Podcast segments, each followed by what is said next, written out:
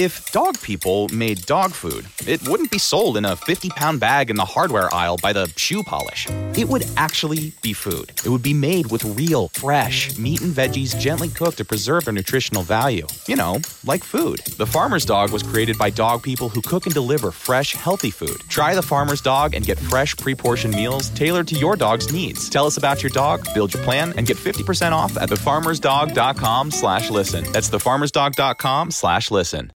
The kingdom of God is not in word, but in power. You have tuned in to Kingdom Encounter with Glenn Bleakney. Connect with us for powerful, life-changing teaching and guest interviews that will inspire you with hope and equip you with the knowledge and skills needed to fulfill your destiny in the kingdom of God.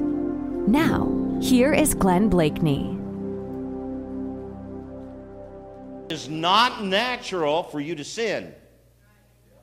It is not natural for you to be defeated and oppressed and beaten down by the enemy. It is unnatural for you to live that way, for me to live that way. In 1 John 3:9, he talks about how those who are in him, it says that God's divine seed is in us, and he said, and they cannot sin. Now, what that means is it is not natural for them to sin now because God's nature is in them. That's what he's saying. Read that. It's in 1 John 3:9. And so what he's saying now is that when you do sin as a Christian, as a born-again, spirit-filled follower of Jesus Christ, and as more importantly, we're not just followers or disciples, we're sons, we're children of God. His DNA is in us, and we resemble our Father. And then what ends up happening is now, because it's not natural for us to do it. You know, the most miserable person in the world is a believer who's not fully surrendered. A believer who's playing with the world, a believer who's messing with sin, a believer that won't fully surrender his life to the Lord. They've come out of Egypt, but they're not in the promised land. They're stuck in the wilderness. And those are the most miserable people in the world. Now, there's a reason for the wilderness for a season, but God doesn't want you to live in the wilderness. He wants you to move into Canaan, so to speak, spiritually, the place where you experience the fullness of God's power and provision in your life. You enter rest, and you begin to see all of his blessing, his power and provision operating in your life. Now, that's another particular teaching that we could go to, but we won't go there. So let's talk about what the Lord wants to do on the earth. And this is not anything new. I love the fact, you know, this is how simplistic I am in my theology. People say, so what does God expect of us? What is God saying to his church in this season, prophetically? My answer, very simple. To do what Jesus did. That's it. To do what Jesus did. To be like Jesus and to live like him. That's what it's all about. So when people start telling you all these different things, one of the reference points is just to go into the Gospels and say, did Jesus do this? Right? Did Jesus heal the sick this way? Did Jesus say this about miracles? Or did Jesus say this? You know, and so we have all these humanistic philosophies in the church, and people begin to believe things which is not scriptural. So we have to go back and we have to look at what Jesus first and foremost modeled for us. Because Jesus did not just come to die for us. That's the most important thing he did, was to die on the cross, to be resurrected. But if that's the main or the only reason why he came, it is the main reason, the only reason why he came, then why didn't he just show up, go to the cross, die, and get it over with, and then go to the right hand of the Father and take us out of here? Because, look, I mean, come on now, that's risky investment. You're a risky investment, okay? God entrusting his righteousness, his kingdom to you. How many know that there's a good chance we're going to mess it up, all right? So God, he says, I'm going to do something here. I'm going to come, and I'm going to show you what it looks like to live as a man who's completely yielded to the Holy Spirit. And so you can do what I did. 1 John 2:6. If anyone says he abides in him, let him walk even as he walked. Okay? The works I do, you will do also, and even greater works. John 14:12. So look at Jesus when he was on the earth. Listen to this. Listen to this scripture. This is the Passion Translation of Luke chapter 6, verse 19. Regardless of what version you read this from, it says the same thing. The entire crowd eagerly tried to come near Jesus, to touch him, to receive healing, because a tangible, supernatural power emanated from him and healed all who came close to him. Now we think about the story of the woman who had that internal bleeding issue, the issue of blood, and how she pressed through the crowd and she reached out and she touched Jesus and she was healed. But guys, that's just one incident. The Bible says that the entire crowd, or great multitudes, were trying to press through and touch him. And as they did, multitudes, which means hundreds, if not thousands or more, they were touching him, and they were all being healed because power was emanating, going out from him. Isn't that something? This is powerful. We know Peter's shadow in Acts chapter 5. It speaks of Peter's shadow in verses 14 through 16. It says, more than ever, believers were added to the Lord, multitudes of both men and women, so that they even carried out the sick into the streets and laid them on cots and mats, that as Peter came by, at least his shadow might fall on some of them. The people also gathered from the towns around Jerusalem, bringing the sick and those afflicted with unclean spirits, and they were all healed. Now, I want to say something. I've just given you two case examples, so to speak, two case studies of God doing miracles. Firstly, Jesus himself. No one did more miracles than Jesus did. No one operated at a greater level, I'm talking about as an individual, than Jesus did. No one. We say, remember the verse, John 14:12, the works that you do, and even greater works. First of all, that's not written to an individual. In the New Testament, it is plural. He's saying to the body of Christ. You know what? So he's saying that the church can do greater things, but he's not saying necessarily that we are going to do more powerful things than Jesus did. I guess it's possible, but I haven't seen too many people walk on water. I haven't. I mean, I've heard about it, honestly, but I haven't seen it. I mean, I know that the dead are being raised. I know people who've been part of that and experienced that and been instrumental in raising the dead, particularly in other nations. But I am saying is that there's something that God wants to do, but ultimately we have to look back at Jesus and say, oh my, like look what Jesus did when he was on the earth. But then he says, if anyone says he abides in him, you need to live the way he lives. So let's just look at a couple examples of what the scripture teaches about Jesus. Matthew 8:16, that evening they brought to him many who were possessed by demons, and he cast out the spirits with the word and healed all who were sick. He cast out the spirits with the word and healed all who were sick. By the way, one of the reasons why the Greek term logos does not always mean the written word of God is because this verse right here says that he cast out spirits with the word, and guess what? It's not rhema, it's logos that's used here. So that's just a little something.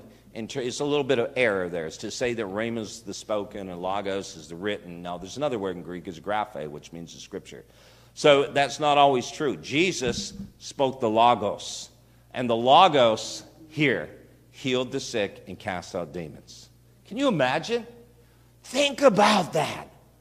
Like, you know, the examples where, you know, the woman, the Syrophoenician woman says, Jesus, my daughter is tormented. And the scripture says that she is severely demonized in the original language. So it uses that adverb to say she didn't just have, you know, a demonic problem that was typical, but this woman was severely demonized. This girl was severely demonized. And what did Jesus do? He spoke the word, and when he spoke the word, she was completely healed. She went back, she found her daughter. She was a Canaanite. She went back and she found her daughter completely delivered and set free. Jesus never laid hands on her. Jesus didn't do anything. He spoke the word. We know there are several examples of this in the scripture, right? But the Bible tells us that those were not isolated incidents. They were not, you know, that wasn't an anomaly. This was normal. Jesus had multitudes, and he was speaking the word, and multitudes were being healed. Now, I want you, for those of you, has anyone ever been to a Catherine Kuhlman meeting? Okay. Okay. No? Okay. I have been to 3 of her meetings. As a kid, I was healed in one of her meetings. And let me tell you something about Kathryn Kuhlman, because I've studied her, but I remember some things. I was very young, but I still remember some things. The thing that stuck with me throughout all the years, even though I was probably 7 or 8 years old, was the fact that when we walked into the auditorium, before we even got inside the auditorium, you're hit with the anointing. You're hit with the presence. And what happened was, people couldn't even walk inside. Some people would get close to the auditorium and they would manifest demons and run away. Okay. I've seen that happen in several places where we've ministered, where people would try to come forward and they couldn't, and the demons in them would push them out the door. That happened on Thursday night with that one man. He went outside before he came forward for ministry. But you see, the enemy is trying to stop us from getting into the presence of God. He doesn't care how gifted we are. He doesn't care how intelligent we are, how capable we are of correctly handling or exegeting the scriptures, or delivering a sound, you know, homily in terms of preaching the word. He is only afraid of the anointing, because only the anointing can stop Satan in his tracks. So it wasn't that Jesus obviously intimidated the enemy with his eloquence. It was the power, the anointing, and the words that he spoke. That evening they brought to him many who were oppressed by demons. He cast out the spirits with the Logos and healed all who were sick. All right, listen to this one. Luke chapter 4, verses 40. It says this: when the sun was setting, all those who had any that were sick with various diseases brought them to him, and he laid his hands on every one of them and healed them. Then verse 41. And demons also came out of many, crying out and saying, you are the Christ, the Son of God. You see, think about this. Again, it uses the word multitudes, crowds. We're talking about thousands of people. Jesus is laying his hands on them in this case, and they are all being healed. Wow. So you guys, just think about that. Jesus did not see miracles sporadically, occasionally. Miracles were routine. They were certainly extraordinary, but they were still, they were regular in his life and ministry. That the time where he goes to Nazareth, and the Bible says that he's not able to do any mighty works. The NIV says he was not able to do any miracles there. And the reason why it's translated miracles or mighty works is because it's the Greek term dunamis, which is translated power. But dunamis isn't just ordinary power. It is supernatural power, and it can be translated divine ability. So Jesus wasn't able to do any supernatural things there in terms of miracles, which to him was, he caused him to marvel. The only two times he marveled at their unbelief. The other time he marveled at the faith of the centurion. But here, Jesus, that word, by the way, basically means it knocked the wind out of him, is what it means in Greek.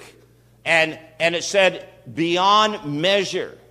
So it means that it was like to a place that he marveled beyond measure. And what happens is he says, you know, he chides them for their lack of faith, their dishonor for not receiving him. And it says he was not able to do any miracles there, any mighty works there, but he could heal, and he did heal a few sick folk. Think about that. So listen to this. So Jesus goes to the most adverse climate, environment, family, okay? And they're like, oh, here's the hometown boy. Here's Jesus. Who's he think he is? Man, Jesus got issues. He's jacked up, Jesus, you know? And they're like this kind of thing. And Jesus cannot do any miracles there, but he's still able to heal a few sick folk. When the Bible says that he was able to heal a few sick people, the word that is used there basically means kind of mild maladies, maybe back pains, headaches, things like that. Now, watch this for a moment, okay? Because for us, if somebody gets healed of a headache or a back pain or, you know, a cold or a virus, COVID-19 even, then we're like, oh my gosh, we got revival, man. And that says, the Bible says in the Gospels, that was a bad day in the ministry of Jesus. A bad day.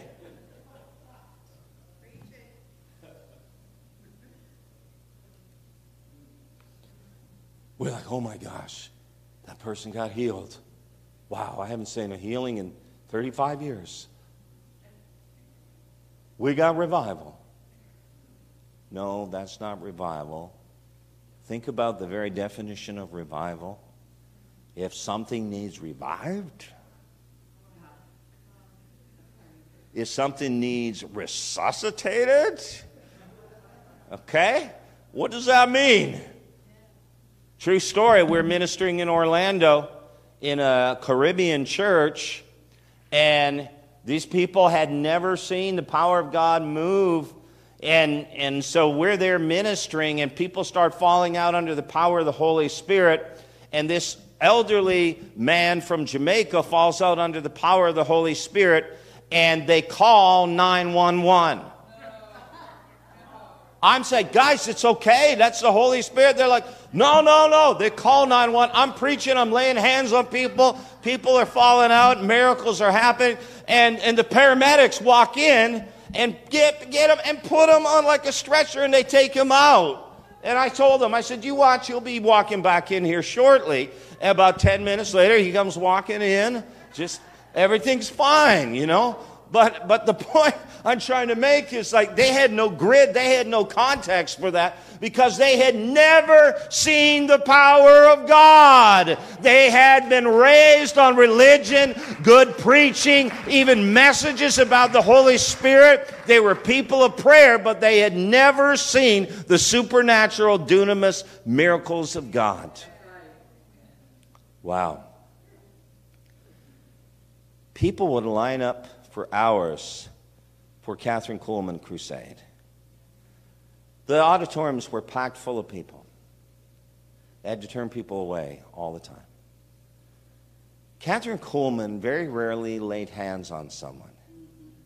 She did when they would come close, when they would get up on the platform after they had been vetted and, you know, by her team, and they would come forward. Kathryn Kuhlman didn't really pray for people. Can I tell you some stories about Catherine Kuhlman? I am privy to know some personal stories because I saw the miracles. I also know someone who's an elderly gentleman in his late 80s who was very close friends with Catherine Kuhlman, and we have sat down together. He lives in Arkansas. And we've sat down together, and he shared some of the stories that are not on record. The fact is, Catherine Kuhlman was a woman who immersed herself in the Spirit. She was a person who prayed, who walked before the Lord, and who was very sensitive and very careful to not grieve the Holy Spirit. You know, the Bible says that we can, there's 4 admonitions in the New Testament that have to do with offending the Holy Spirit. Number 1, in Ephesians 4, I believe it's verse 31, it says, grieve not the Holy Spirit. And the context there is all about how we do things that the Holy Spirit just like, I'm not good with that. That bothers me. 1 Thessalonians 5:19 says, don't quench the Spirit. Do not quench the Spirit. Another translation says, do not put out the Spirit's fire. Acts chapter 7, verse 51. Stephen is preaching to the Pharisees, and he says, you uncircumcised in heart and ears, you always resist the Holy Spirit. You resist the Holy Spirit. Hebrews 10:29, it says, do not do despite unto the Spirit of grace. Don't do despite unto the Spirit of grace.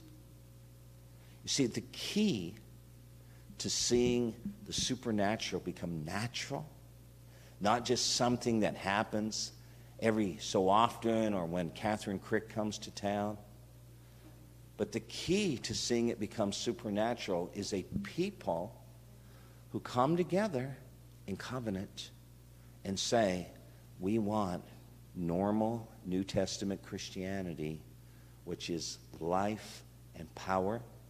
Miracles are natural. People are healed and delivered. Strongholds are broken, and we will not settle for anything less.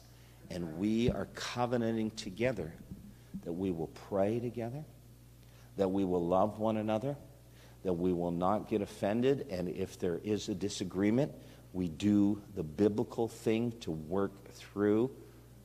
We do the right thing. When we pray, we seek God, we go to His Word, we turn from our wicked ways, we turn from our preoccupation with worldly things that are consuming us. The Bible says that those are like the thorns, you know, that come in and they choke out the Word. And we say, Lord, we're committed to You. We're committed to Your ways. It says in the book of Leviticus that the fire, and this is literally the law of the burnt offering. You know, there were obviously different sacrifices in the Old Testament. The one sacrifice, the only sacrifice that demanded that the entire animal be consumed on the hearth was the burnt offering. The burnt offering was literally sacrificed with the peace offering. And the peace offering says this. We know that, first of all, Jesus is the ultimate sacrifice. He's the ultimate burnt offering, the ultimate peace offering. He fulfills all that. But we also have a responsibility to present ourselves as living sacrifices, Romans 12, verse 1. And when Paul says to present your bodies as living sacrifices, he uses the Greek term soma. Soma doesn't just mean your physical body, but it means your entire being, spirit, soul, and body, the entire person. And he's saying, really, many commentators believe that he's saying you need to present yourself in the New Testament as a burnt offering, complete, entirely set apart, surrendered to God. And when you do that, then and only then is your offering, is your worship acceptable to God. Woo! Come on, guys, we got to get rid of this whole thing that you go to church and then that God is happy with you just because you go to church. We have an entire generation that doesn't even go to church, guys. How are we going to reach them? 50% of millennials stopped attending church during COVID-19. How are we going to reach them? We think by just showing up on Sunday? No, just because you're showing up doesn't mean you're growing up.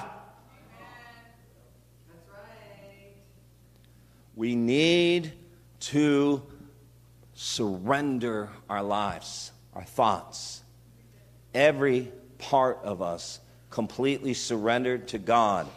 Lord, my life isn't my own. This ain't about me. This is about you, Jesus. This is about the people that don't know you. This is about what you want to do on the earth. And when we learn, and especially when we come together collectively in covenant. Do you know what the Bible says in Psalm 50? It says, let my people whom I've called gather.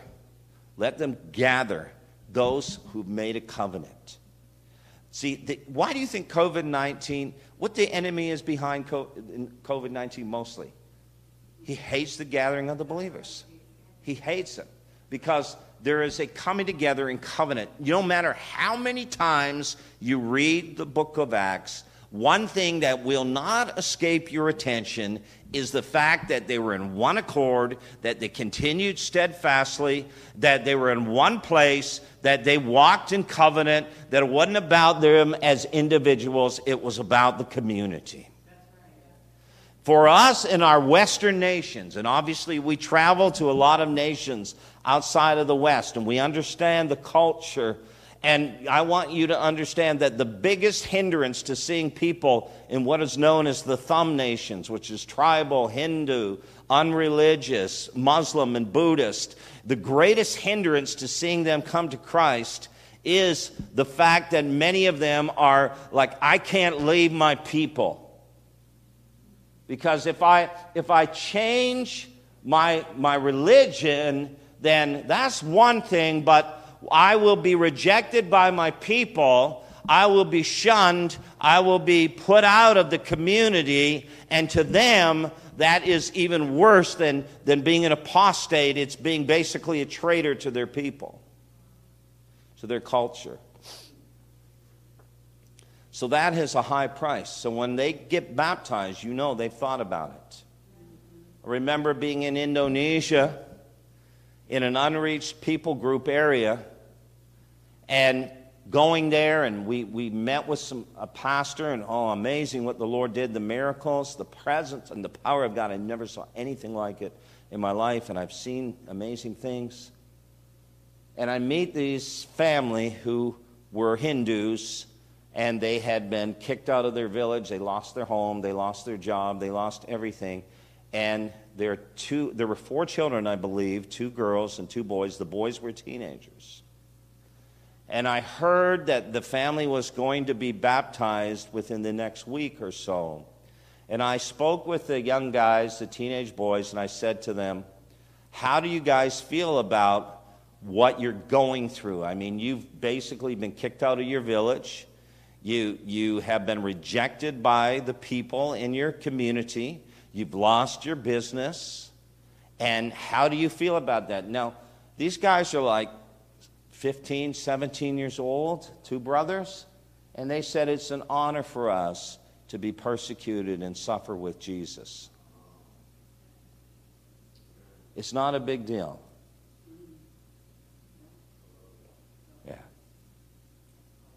And I had to walk away because I just started to lose it as I began to think about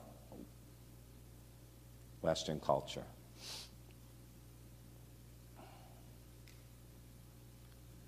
How dare you take my video game from me? Yeah. I'm going to call the police on you. Yeah. Oh, good Lord. You see, there's a place that God wants us to come to where I believe it's like this. So I was praying, I was seeking the Lord one time about revival so that it wouldn't ebb and flow, wouldn't peak and, you know, and then decline, drop.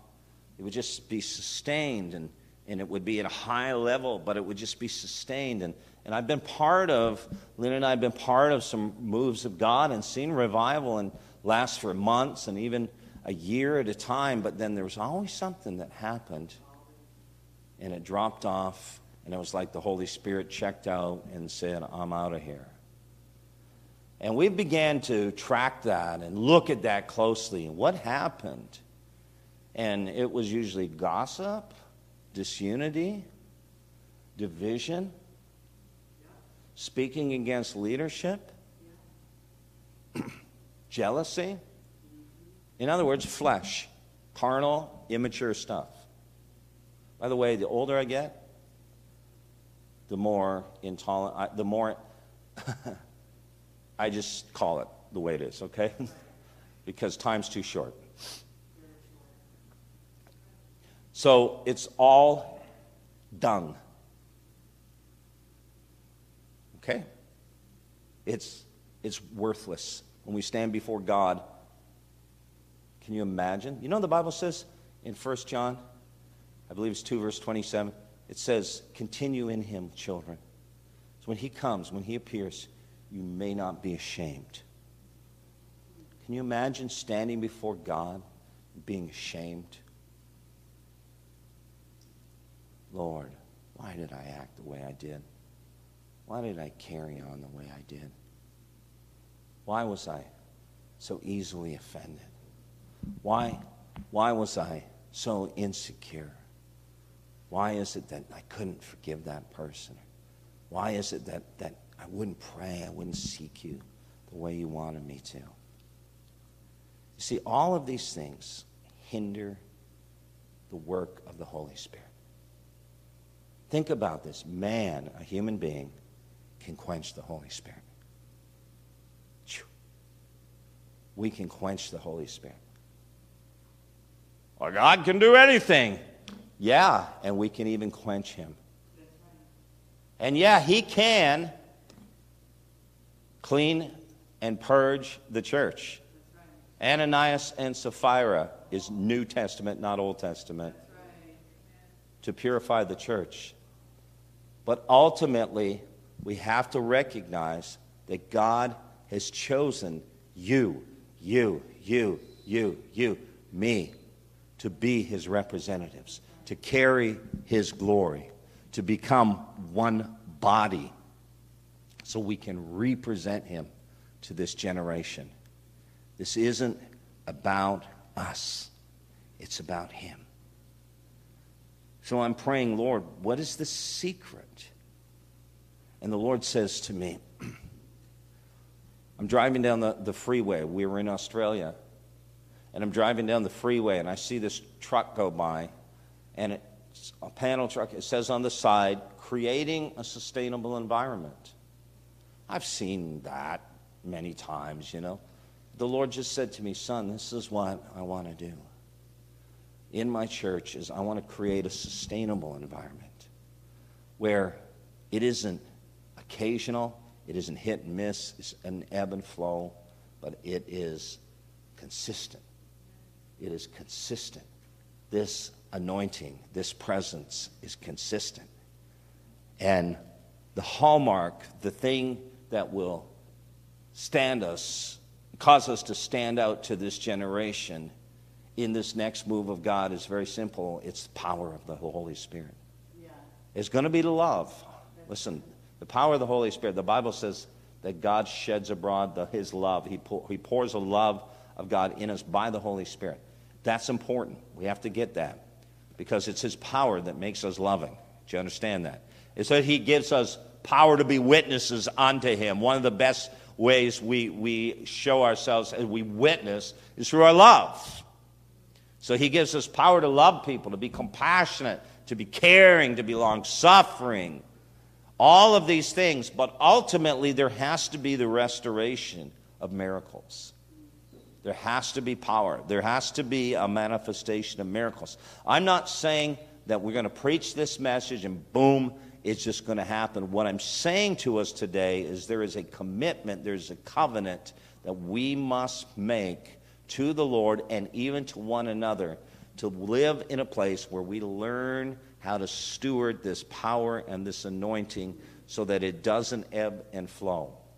I've seen it happen too many times. So create a sustainable environment. Listen, your kingdom come, your will be done on earth. The earth shall be filled with the knowledge of the glory of the Lord. That's God's will. The knowledge. The NLT says an awareness of the glory of the Lord. The enemy wants to fill the earth with darkness, cover the earth with darkness, the people with deep darkness. Listen to the key. The key of Jesus' power. We're going to look at this story here. I'll just give me 5 minutes and I'll finish. Jesus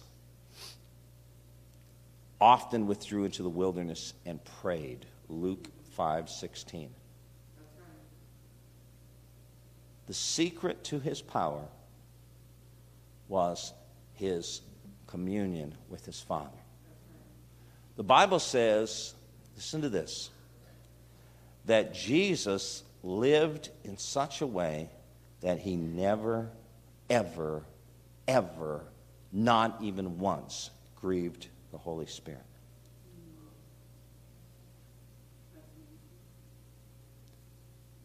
Although he was a son, he learned obedience by the things he suffered. Hebrews 5:8. He learned obedience by the things he suffered. Now, Jesus, when he came to the earth, Philippians 2 tells us he took on human nature. He took on a robe of flesh. He became a man. He was baptized in the water, and the Holy Spirit came upon him and remained upon him, John's Gospel says. If he was God in the flesh and everything he did was because he was God, then God didn't need to be filled with the Holy Spirit.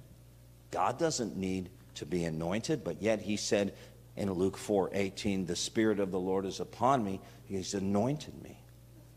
God doesn't need anointed. He did it as a man. And he was God. He remained God, but he put aside his divine attributes and power, and he took on human flesh, and he learned to walk as a son of man, yielded to his Father, pleasing his Father. I love John 11, where he stands outside of Lazarus' tomb and he says, Father, I thank you that you've heard me, and I thank you that you always hear me, but for the sake of these people, I'm praying. In other words, I wouldn't even pray, but it's because of these unbelievers. Lazarus, come forth in a loud voice. He commands. And you see, he says, I thank you that you hear me. I thank you that you always hear me. And I thank you that you've heard me is what he said, past tense. And he says this, listen, Lazarus, come forth. Then earlier in John 8:29, he says, he who sent me is with me. The Father has not left me alone. Not once, not once. Only later on, when he was on the cross and our sin came upon him, the Father turned his back and said, Eloi, Eloi, lama sabachthani, my God, why have you forsaken me? He died of a broken heart, by the way, because he was cut off from the presence of his Father for the first time. And he says, he who sent me is with me, he's not left me alone, for I do always those things that please him. I do always those things that please him. Now, we may not be able to say that. Hello. Anyone say, I've never displeased God? You know where liars go. read the book of Revelation. But before you get to the book of Revelation, the altar is open for repentance. Liars go to the lake of fire, but liars go to the altar first. There's grace. I'm just kidding. The point is, we recognize that we have grieved God. We continue to grieve God. But is that like, okay, oh, it's all right. Look, guys, even when we do things that grieve the Holy Spirit, there has to be a deep sense of contrition over that. There has to be a sense in which we say, oh, God, this is not pleasing to you. This is not good when I act this way and when I say these things and when I think this way. God, this is not acceptable to you. And the Bible says that godly sorrow works repentance and leads to salvation. Godly sorrow. It has no regret. So there's a place where we look to Jesus and we see that Jesus, you know, the Gospel of Luke emphasizes three things about Jesus. I love the Gospel of Luke. Number one, his humanity. Son of Man. Number two, prayer. Luke emphasizes prayer more than any other gospel writer.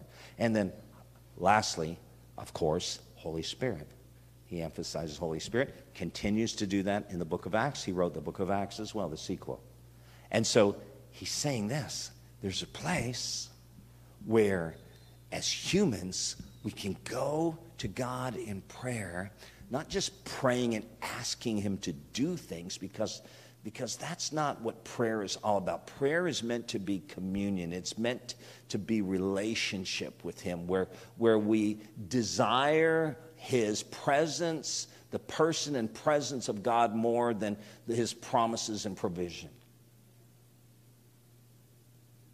And we go to him just for the joy of knowing him. Jesus, Father, I delight to do your will.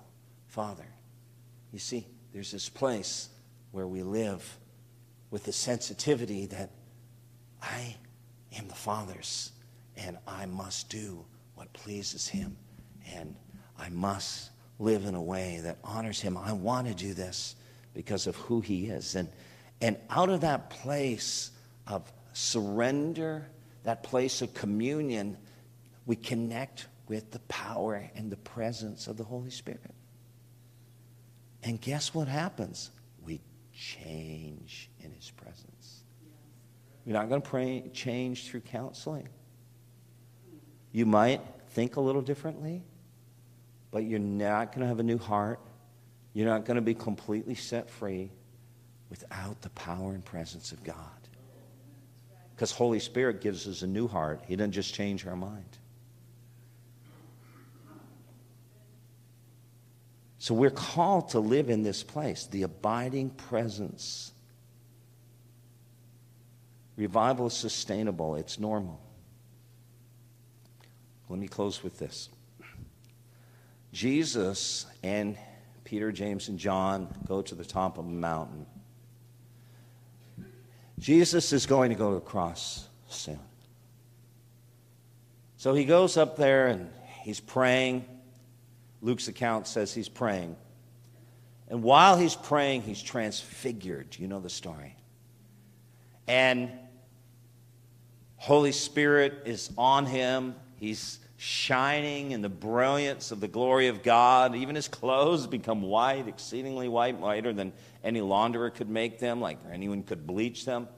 And, of course, what ends up happening is Peter's like, wow, this is cool. Like, let's build the tabernacle, right? You know, we know Moses and Elijah come and talk to him. But while they're up there in the glory of God, there's something going on down in the valley at the base of the mountain. And there's a man, a father who has a son.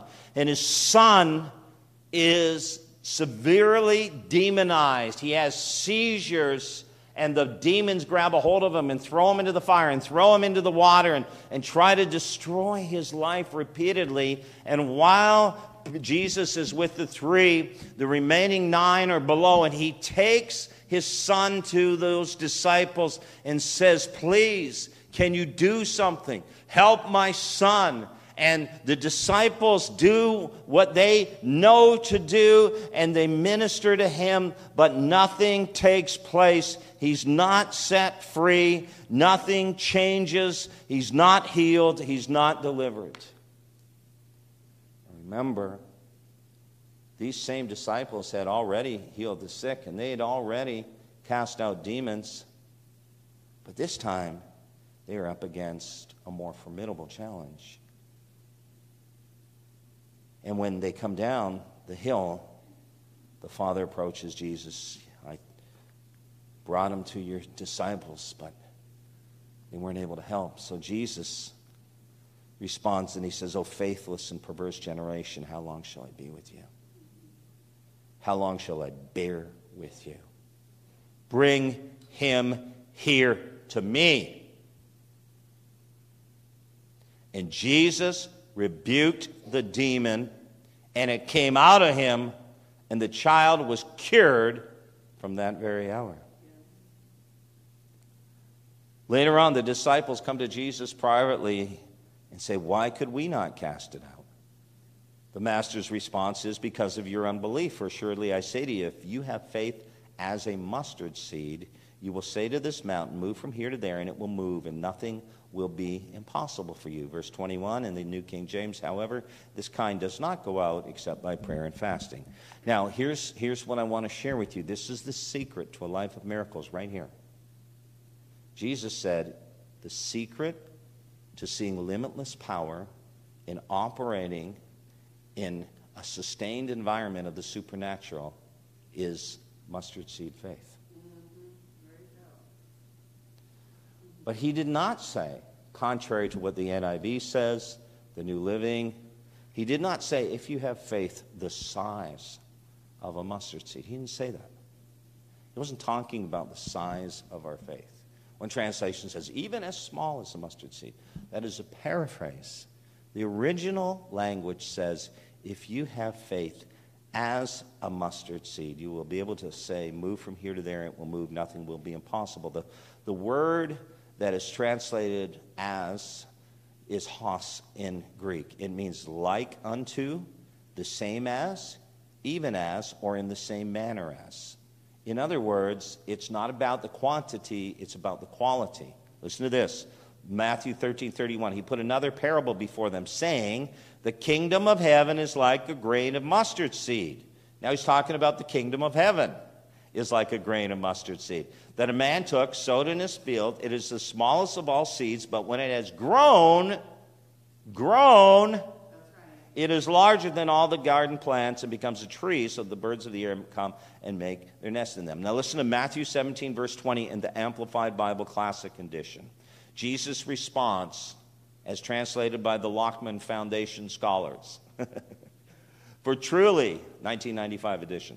For truly I say to you, if you have faith, then in brackets, in parentheses, that is living and growing like a grain of mustard seed.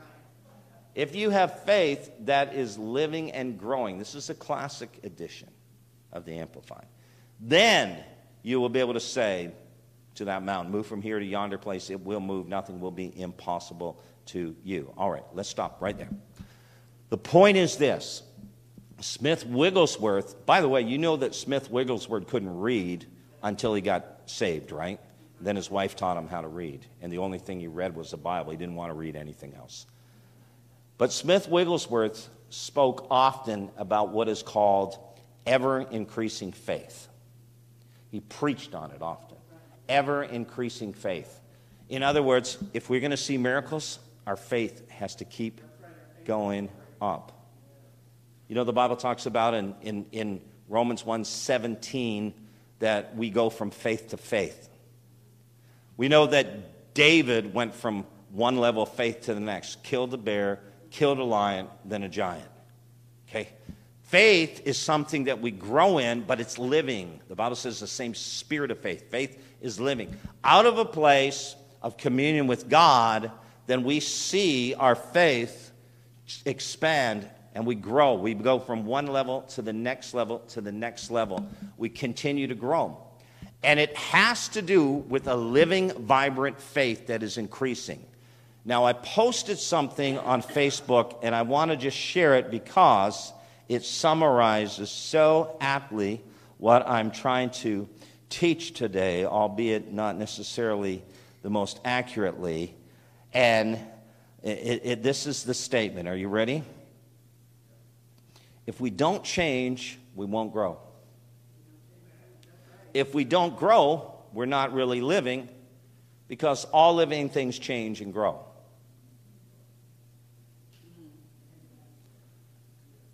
So how are you different today? How are you more mature? How are you closer to God? How is your faith increased today than it was 1 year ago? There's grace if you say it hasn't. In fact, maybe I've lost faith. Many people have. There's grace. There's forgiveness. But God wants to move you from one level of glory to the next, faith to faith, strength to strength. That's what he wants. I've been challenged. We go through things, we struggle. It's tough, isn't it? Life can be discouraging. Life can be hard. But God never changes. He doesn't have to change. He's perfect. You have to change. You're not perfect. Me too. We must change. We must grow. Faith to faith. Faith as a small little mustard seed, the Mediterranean mustard seed, so small, like a speck, a pepper. And it grows to become a tree. It's bigger than the herbs. It's a tree. It becomes a tree. I've seen the mustard seed in the Middle East. Probably some of you have too. You see, it grows. Gross. Are you growing? Are you changing? Are you becoming more like Jesus? It requires intentionality. It requires a life of consecration, a life of radical obedience, a life of denying your flesh, your desires, and taking up your cross and following him. And we live in a comfortable age where we feel we can serve Jesus. We've preached for decades in America that Christianity is all about making us comfortable. But that's a lie. It's not about making us comfortable. Taking up your cross isn't very comfortable. It's not about making us comfortable in life, but it's about conforming us to his life. Conformed to his life. Conformed to Christ-likeness. Imagine if the world began to see his glory, his power manifesting and operating through each and every one of us.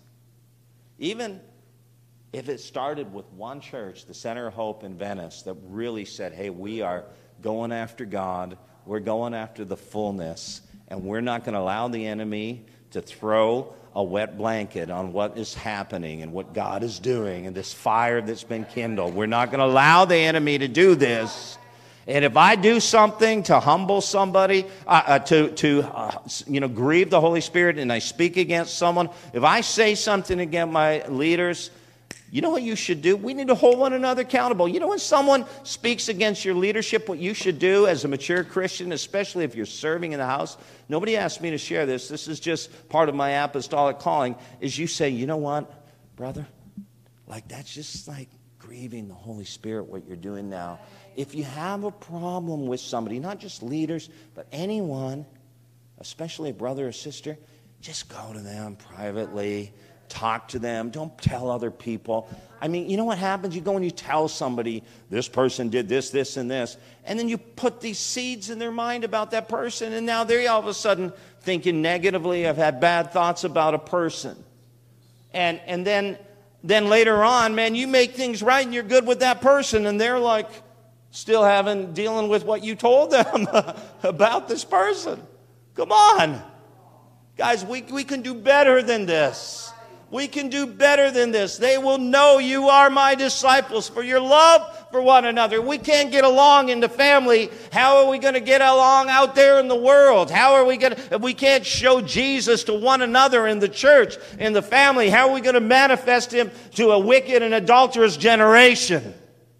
With what you told them about this person. Come on. Guys, we can do better than this. We can do better than this. They will know you are my disciples for your love for one another. We can't get along in the family. How are we going to get along out there in the world? How are we going to, if we can't show Jesus to one another in the church, in the family, how are we going to manifest him to a wicked and adulterous generation? Thanks for tuning in to Kingdom Encounter with Glenn Bleakney. To learn more about us, including how to connect to our Kingdom community, please visit our website, awakenations.org. Again, that website address is awakenations.org. If you're enjoying the show, please feel free to rate, subscribe, and leave a review wherever you listen to your podcasts, so other listeners like you can receive powerful, life-changing teaching. We appreciate that effort, and we hope you'll join us again in the next episode of Kingdom Encounter.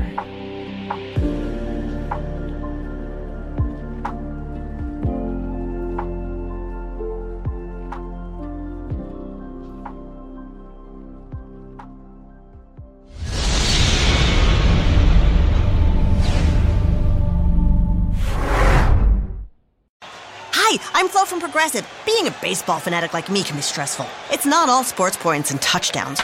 So Progressive is going to help you take your mind off your team for a moment. Instead of thinking about how they missed that goal point score, think about the Name Your Price tool from Progressive, letting you choose coverage options based on your budget. Unlike your team that missed the end zone net area.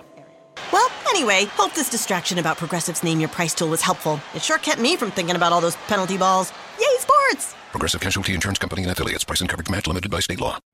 You coming to bed, hon? Yep, honey, I'll be right there. Just gotta turn out the light. Ow! Ow! Ow! Ah!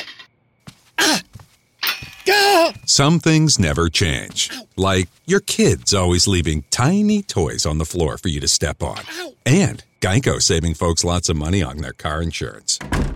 Sweetie, I think I left the downstairs light on. Please don't make me go. 15 minutes could save you 15% or more.